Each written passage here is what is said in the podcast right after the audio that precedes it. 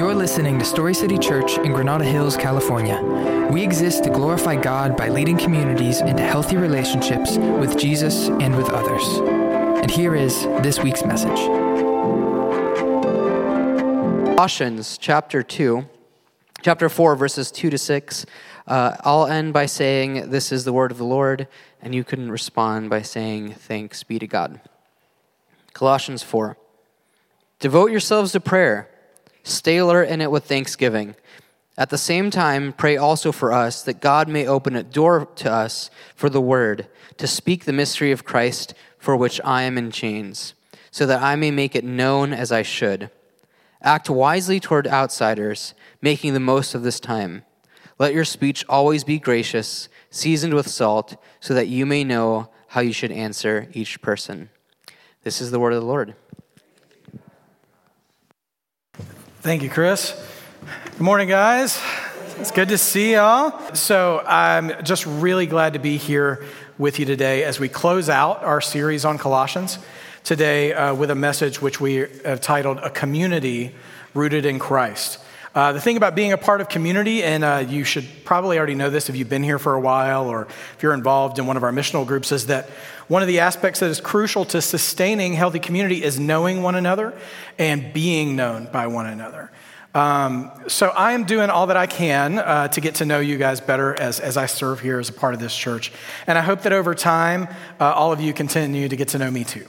Um, before we get too deep into the passage today, I want to share a brief story about something I enjoy. Um, if you've spent any time with me, it's probably not a big secret that I really like, like really like movies. Um, going to the movie theater ever since I was a little boy is like one of the, my favorite things to do when I have spare time, or um, if if my wife and I want to go on a date and she's like, I want to you know do something you want to do, you know, she'll she'll take me there, um, and I get really excited. I mean, she likes it too, but like I'm I might have an unhealthy relationship with how much I love it. I don't know. So uh, it's just it's just a passion of mine. So. Um, I would like to invite you guys today, metaphorically speaking, to come to the movies with me. Um, now, because listen, I'm, I'm, the way my bank account's set up, I can't physically take all of you, you know, there as much as I would love to. Uh, but I am going to be using a few examples from some movies that are special to me today that uh, kind of apply to our teaching. Um, and so it's my hope that even if that's not really your style or something, uh, that it would just be something you would just know me a little better with today as I do my best to give you something that will help you know the Lord better.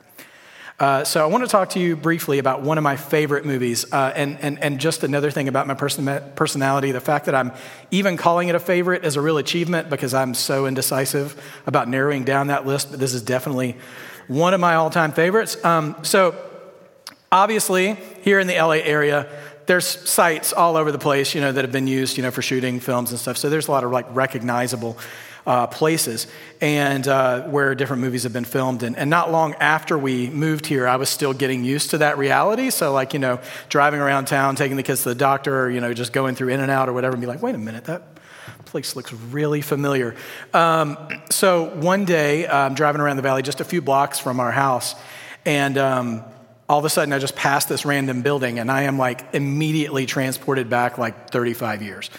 Um, so this building, uh, I passed just a few blocks from my home. Real quick, just uh, we're going to put it up there. Does anybody recognize that building? It's okay if you know. I heard somebody yell it already, and my heart is warmed. Thank you so much. This is from the Karate Kid.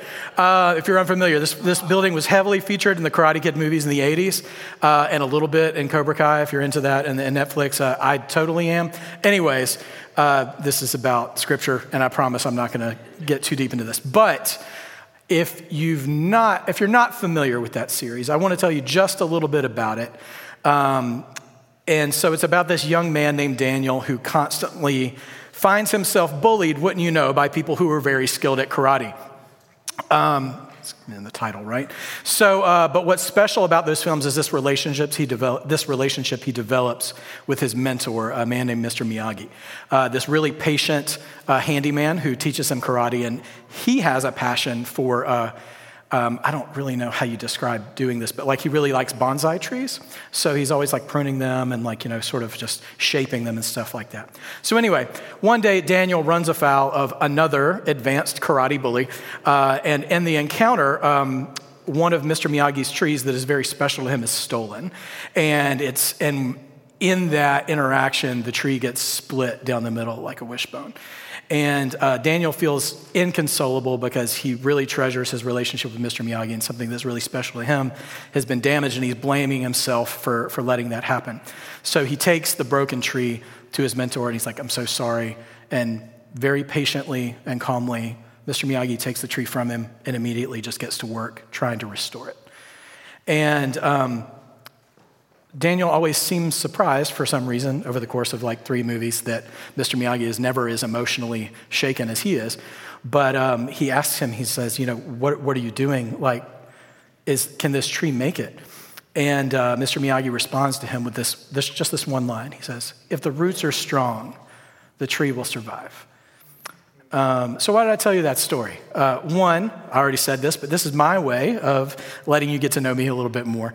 Um, but two, that summary introduces us to today's big idea, which is a community rooted in Christ stands firm in all seasons.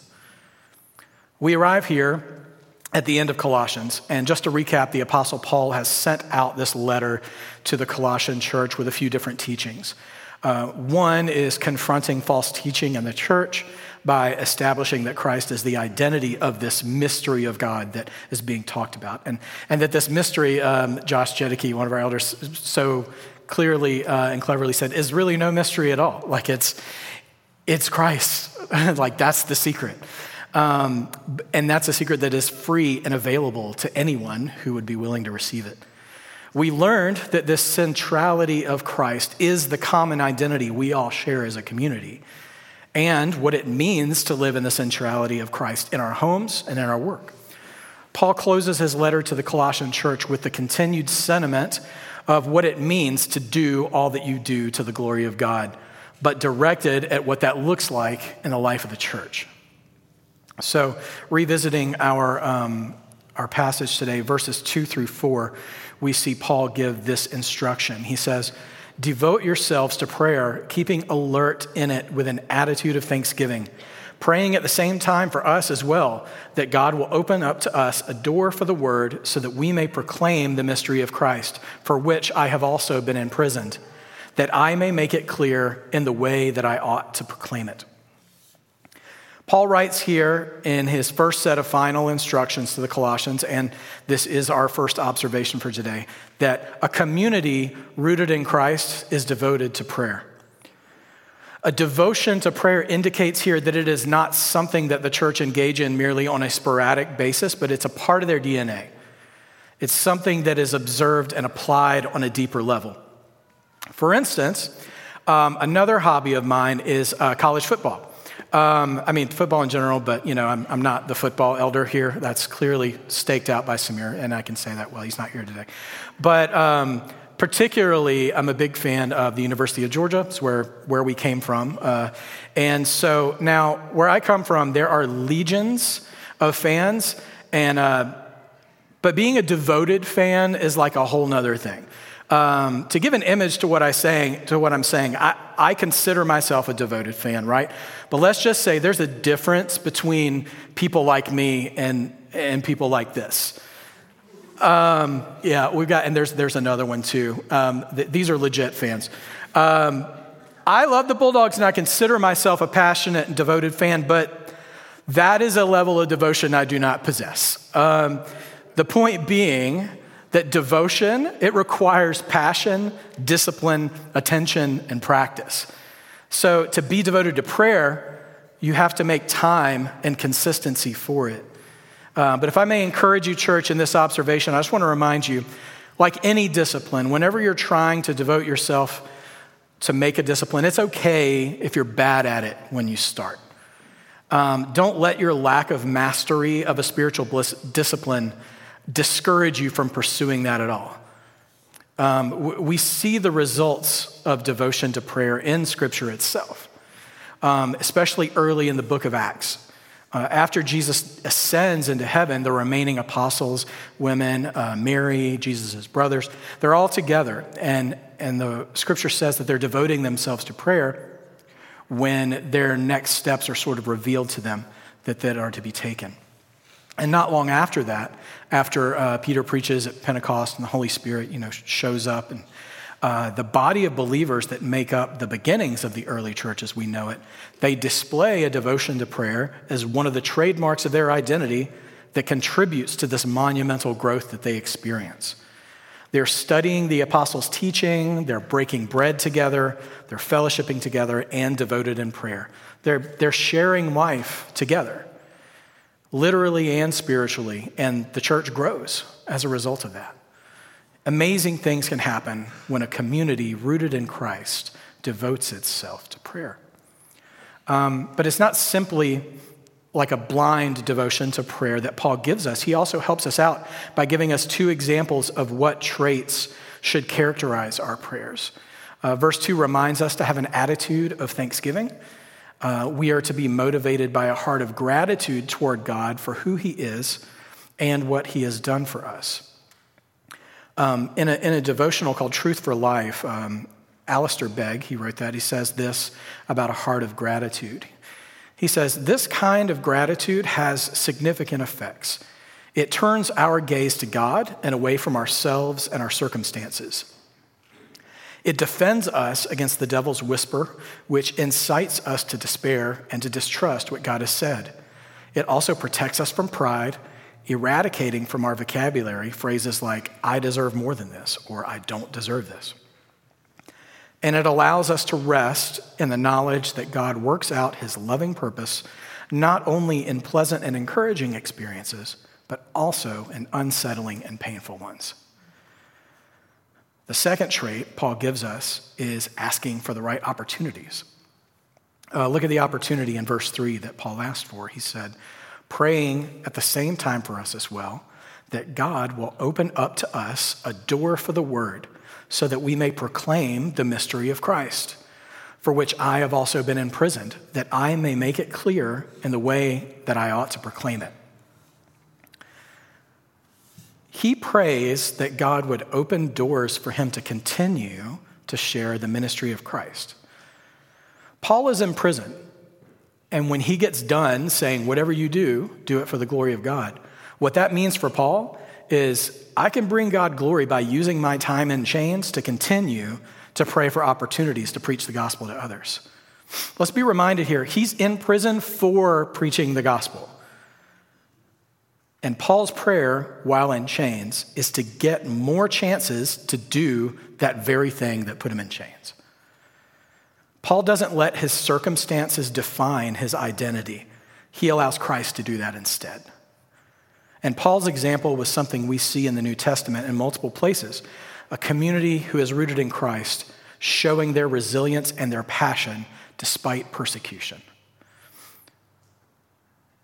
I can't help but notice that Paul doesn't say, Pray that God opens up the prison doors and gives me my freedom. Christ is central to Paul, and despite what it costs him, that is his first motivation to continue to honor God by preaching the good news to those who would hear it. Paul, I'll say this too, though. Paul doesn't dismiss the pain and the difficulty that he faces. He doesn't gloss over it. Even at the end of the letter in, in verse 18, he says, Remember my imprisonment. Um, Paul acknowledges his suffering, and he even asks the church to acknowledge it too. But he still sees Christ as better. There's a valuable lesson in that.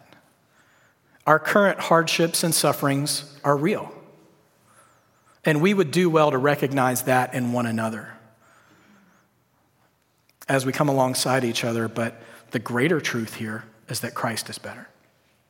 And Christ is enough, no matter the length or circumstances of our sufferings. Our next observation today is that a community rooted in Christ is seasoned in grace. In verses 5 and 6, Paul writes, Conduct yourselves with wisdom toward outsiders, making the most of the opportunity. Your speech must always be with grace, as though seasoned with salt, so that you will know how you should respond to each person. Earlier, Paul gives a prayer request to the Colossian church that more opportunities would come for him to share the gospel with unbelievers. He now instructs the church on how to do the same. The church is told to exercise wisdom and to make the most of the opportunity. Or um, another way I've heard people say it before is redeeming the time, uh, which is something I really like. Our time and our opportunities to share Christ are they're never promised in relation to how much time we have or how many opportunities you would get with the same person. Uh, and while that's true, that doesn't necessarily mean that every action you ever have with someone who doesn't follow Jesus has to end with this sort of like car salesman ultimatum, like, you know, what do I have to do today to get you? Um, that's not the demand. Uh, instead, it is of utmost importance that being by being rooted in Christ, we follow the examples that Paul wrote about in chapter 3 and allow Christ to shape our identities and dictate how we would approach those around us who have yet to hear the good news of Jesus. So, if, like Paul says in chapter 3, we're doing all that we do as a means of service to God and not to man, if we're putting on hearts of compassion, kindness, humility, gentleness, and patience, then we are making the most of each opportunity because we are making Christ the center of these opportunities, opportunities we're taking. And yes, sometimes that absolutely can look like an interaction ending with someone coming to faith in Jesus right then and there, or God could be intentionally using you on that day, in that moment, to continue and draw someone just that much nearer to himself. It is an absolute must that grace be the identifying trait of the manner in which we approach those who are outside our body of believers. The work of God using his church to restore his creation back to relationship with him is not a debate that has winners and losers. It's not a nail that needs to be hammered. And it is not a cause that is completed by picket signs and legislation. The first definition of grace I was ever given, it was also the simplest one I was ever given, but uh, it stuck with me my whole life. And grace is the idea of being given something you don't deserve. Approaching someone in grace can often be easier said than done, I readily admit. Uh, we have to battle our own selfish nature and at times rise above someone else's selfish nature being thrown back at us.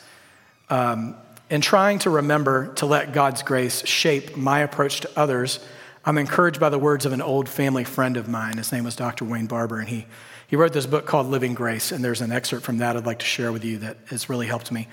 Um, never allow people and the careless way they may treat you stop you from letting Christ live through you.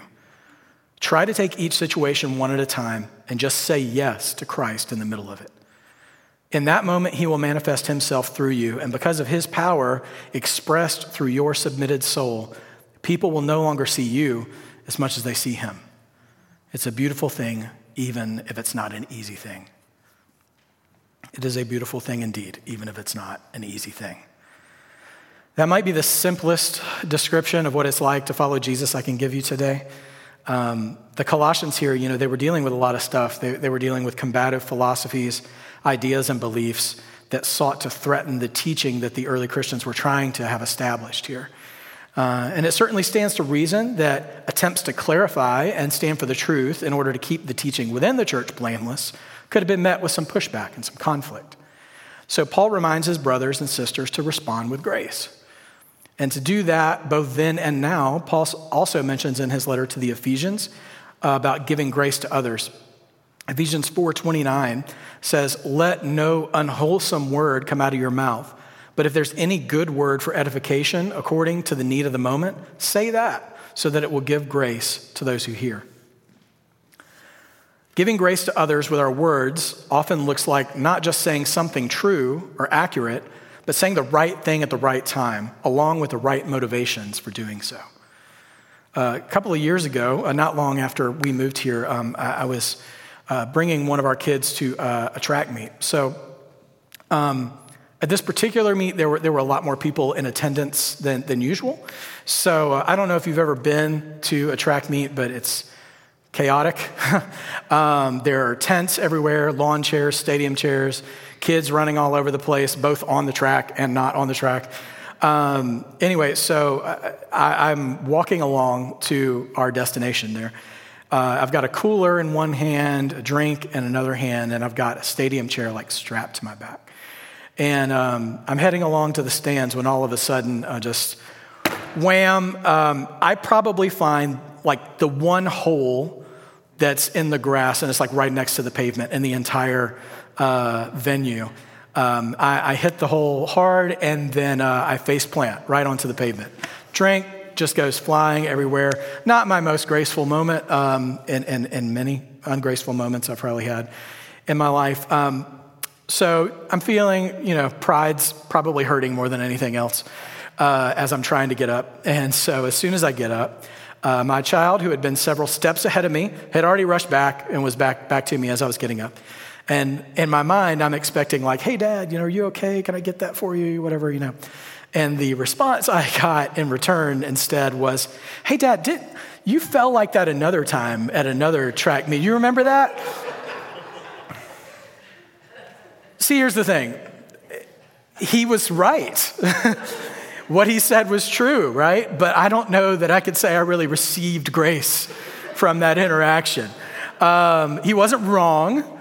He didn't say anything incorrect, uh, but just being right is not the most important thing in our relationships with others. Let me say that again so we can let the laughter die down so we can hear this.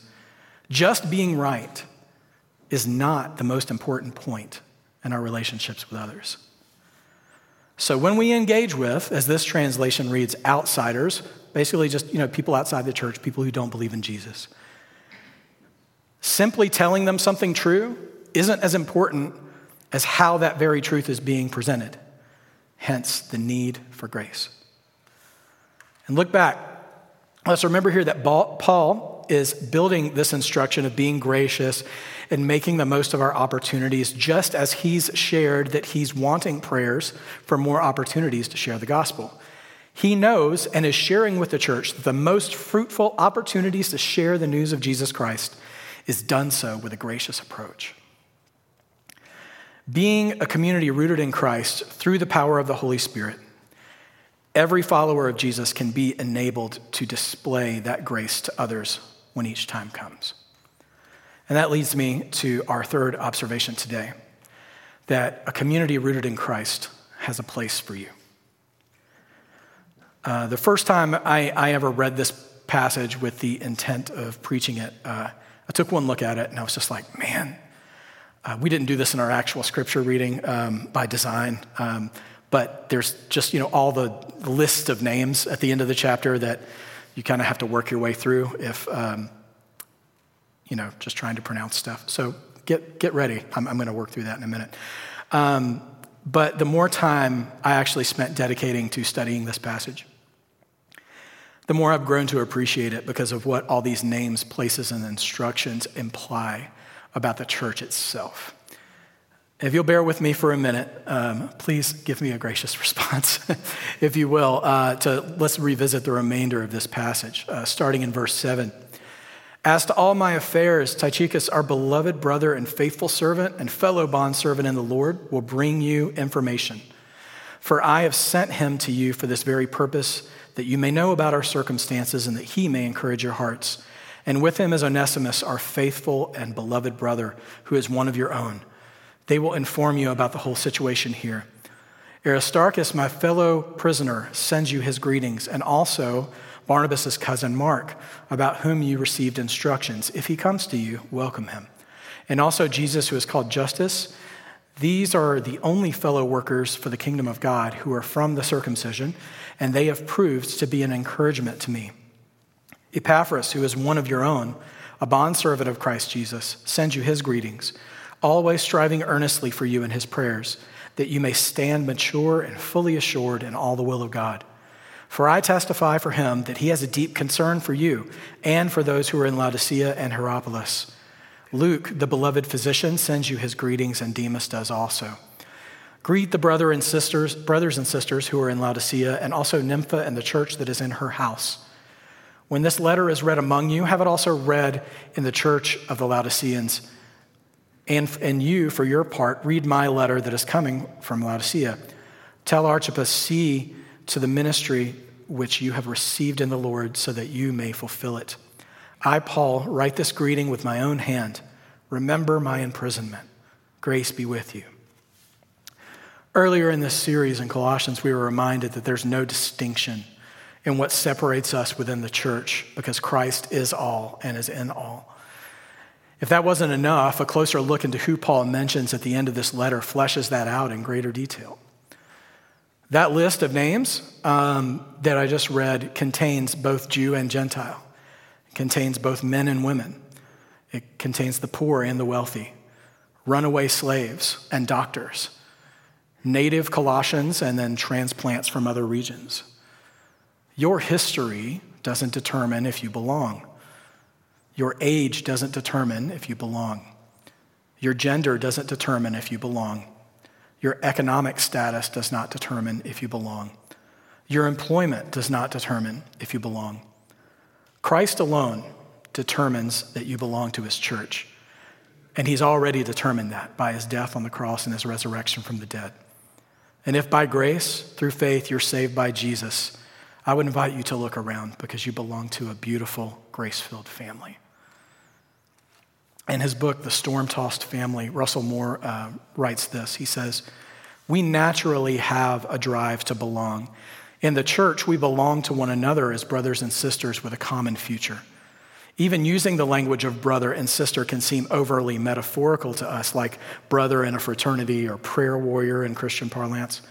But this metaphor rocked the ancient church, though, because as the people discovered just what it meant to share a storyline in the past and an inheritance in the future. They knew that brothers and sisters have obligations to one another that they do not have uh, to the outside world. That's why the early churches are described as caring for the needy among them financially and as holding accountable fellow church members for their sins. We are not isolated in the walls of privacy, but we belong to one another. We bear one another's burdens because we're family. A community rooted in Christ is capable of such life changing, transformative love and relationship. I know this because God has been gracious enough to allow me to both give and receive that love and relationship in different times in my life. I have seen needs met, lives changed, and relationships restored because of the transformative power that Christ brings to his church. And that transformative power is on display even within this very passage, if you only dig a little deeper. So, a little further backstory into our passage today reveals that Barnabas' cousin Mark, he's also referred to as John Mark in uh, other places in the New Testament, mentioned in verse 10, he has history with Paul. Earlier on in the book of Acts, Paul and Barnabas were serving together on missionary journeys, and for a period of time, uh, Mark was with them. But out of nowhere, Mark leaves at one point and goes to Jerusalem. Uh, and we don't really get a full explanation as to why, but future events seem to indicate that that did not sit well with Paul. Later on, Paul and Barnabas are discussing going back and revisiting cities where they had preached before. And Barnabas pretty much says, Hey, let's bring Mark along. And Paul is like, Immediately, no, I'm not doing that. Um, he's so against the idea of including Mark because of his previous departure that Paul and Barnabas end up splitting and going their separate ways. Barnabas ends up resuming journeys with Mark, and then Paul takes Silas instead. So here we are, some 12, 13 years later from those events, and after the mention of Mark's name causes Paul to disassociate from a ministry partner, Paul is sending a letter to the Colossians, and he says, If he, Mark, comes to you, welcome him. Not only that, but at the end of 2 Timothy, which is the last letter we have from Paul nearing the end of his life. In his closing there, he asks for Mark by name because, and I quote, bring him with you, for he is useful to me for service. A community rooted in Christ can restore what is broken, even if it takes some time. It is made up of all kinds. With Christ, it is capable of all manner of things, and it has a place for you. Before we close today, let's go back to the movies, if that's okay. Um, you have to get your own popcorn, though. Um, go see, go see the Kids Men. I think they have some over there. All right. Um, so I, I, I, want to take you back to 1993. My dad, um, when I was that age, took me to go see a movie called The Sandlot. Show of hands, anybody? Man, oh, man, I was really scared. I was going to feel like super old today, uh, referencing this too. You, you guys have really showed up for me. I really appreciate that. So, uh, Sandlot, it's, uh, it's about a kid who moves to the valley and, with his family in the early 60s. This kid, Scott, um, The one on the right. Like, why am I pointing that out? I don't know. That this is the movie fan of me coming out uh, again. Sorry. Uh, but anyway, he doesn't have any friends. He has a pretty awkward relationship with his stepfather, and he just doesn't feel like he belongs anywhere, right? And he's hoping to discover and shape his identity. Then one day, he watches some kids from afar playing baseball, uh, loving life and, and just having community together as their little group of friends. So he gets discovered by one of them, Benny, who's kind of like, you know, the unofficial like head of the group. And even though Scott doesn't really understand much about baseball, he doesn't know any of the famous players, uh, or he doesn't know the, you know, insider baseball you know, terminology or lingo, they welcome him in. And there's a place made for him. And by being welcomed in, he starts to believe in what's going on and is transformed by being welcomed into that community. Um, there's a whole lot more, you know, that happens in that movie, but the point that I'm trying to get at is that maybe today is the first time you're here. Um, or maybe you're like I was a few years ago and you're looking for community in an unfamiliar new place. Or maybe you've never belonged to a community of believers in Jesus at all and you're just trying to figure out what's going on around here. I want, you, I want to let you know that even though the bulk of this passage today is written for people who are already a part of God's family, in his church that there's a place for here for you too. You're welcome to belong here, and we will gladly walk with you in hopes that just like Scott, that right here among God's family, you would have a place to belong in hopes that you could discover a place to believe. In closing today, if you sit and ponder those final instructions that Paul gave here in Colossians, it's a lot to bear if you're trying to do it on your own power You're trying to stay devoted in prayer on your own, particularly a life of prayer that's always thankful.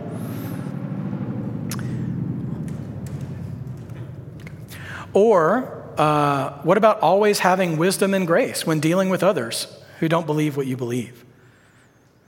Or just looking for a place to belong when you don't fit in on paper, but all you have to look to is yourself? I don't know about you, but those expectations seem insurmountable under my own strength. But that is not what has been asked of us. We've been asked to stay rooted in Christ and allow that to transform our lives, and the insurmountable becomes possible.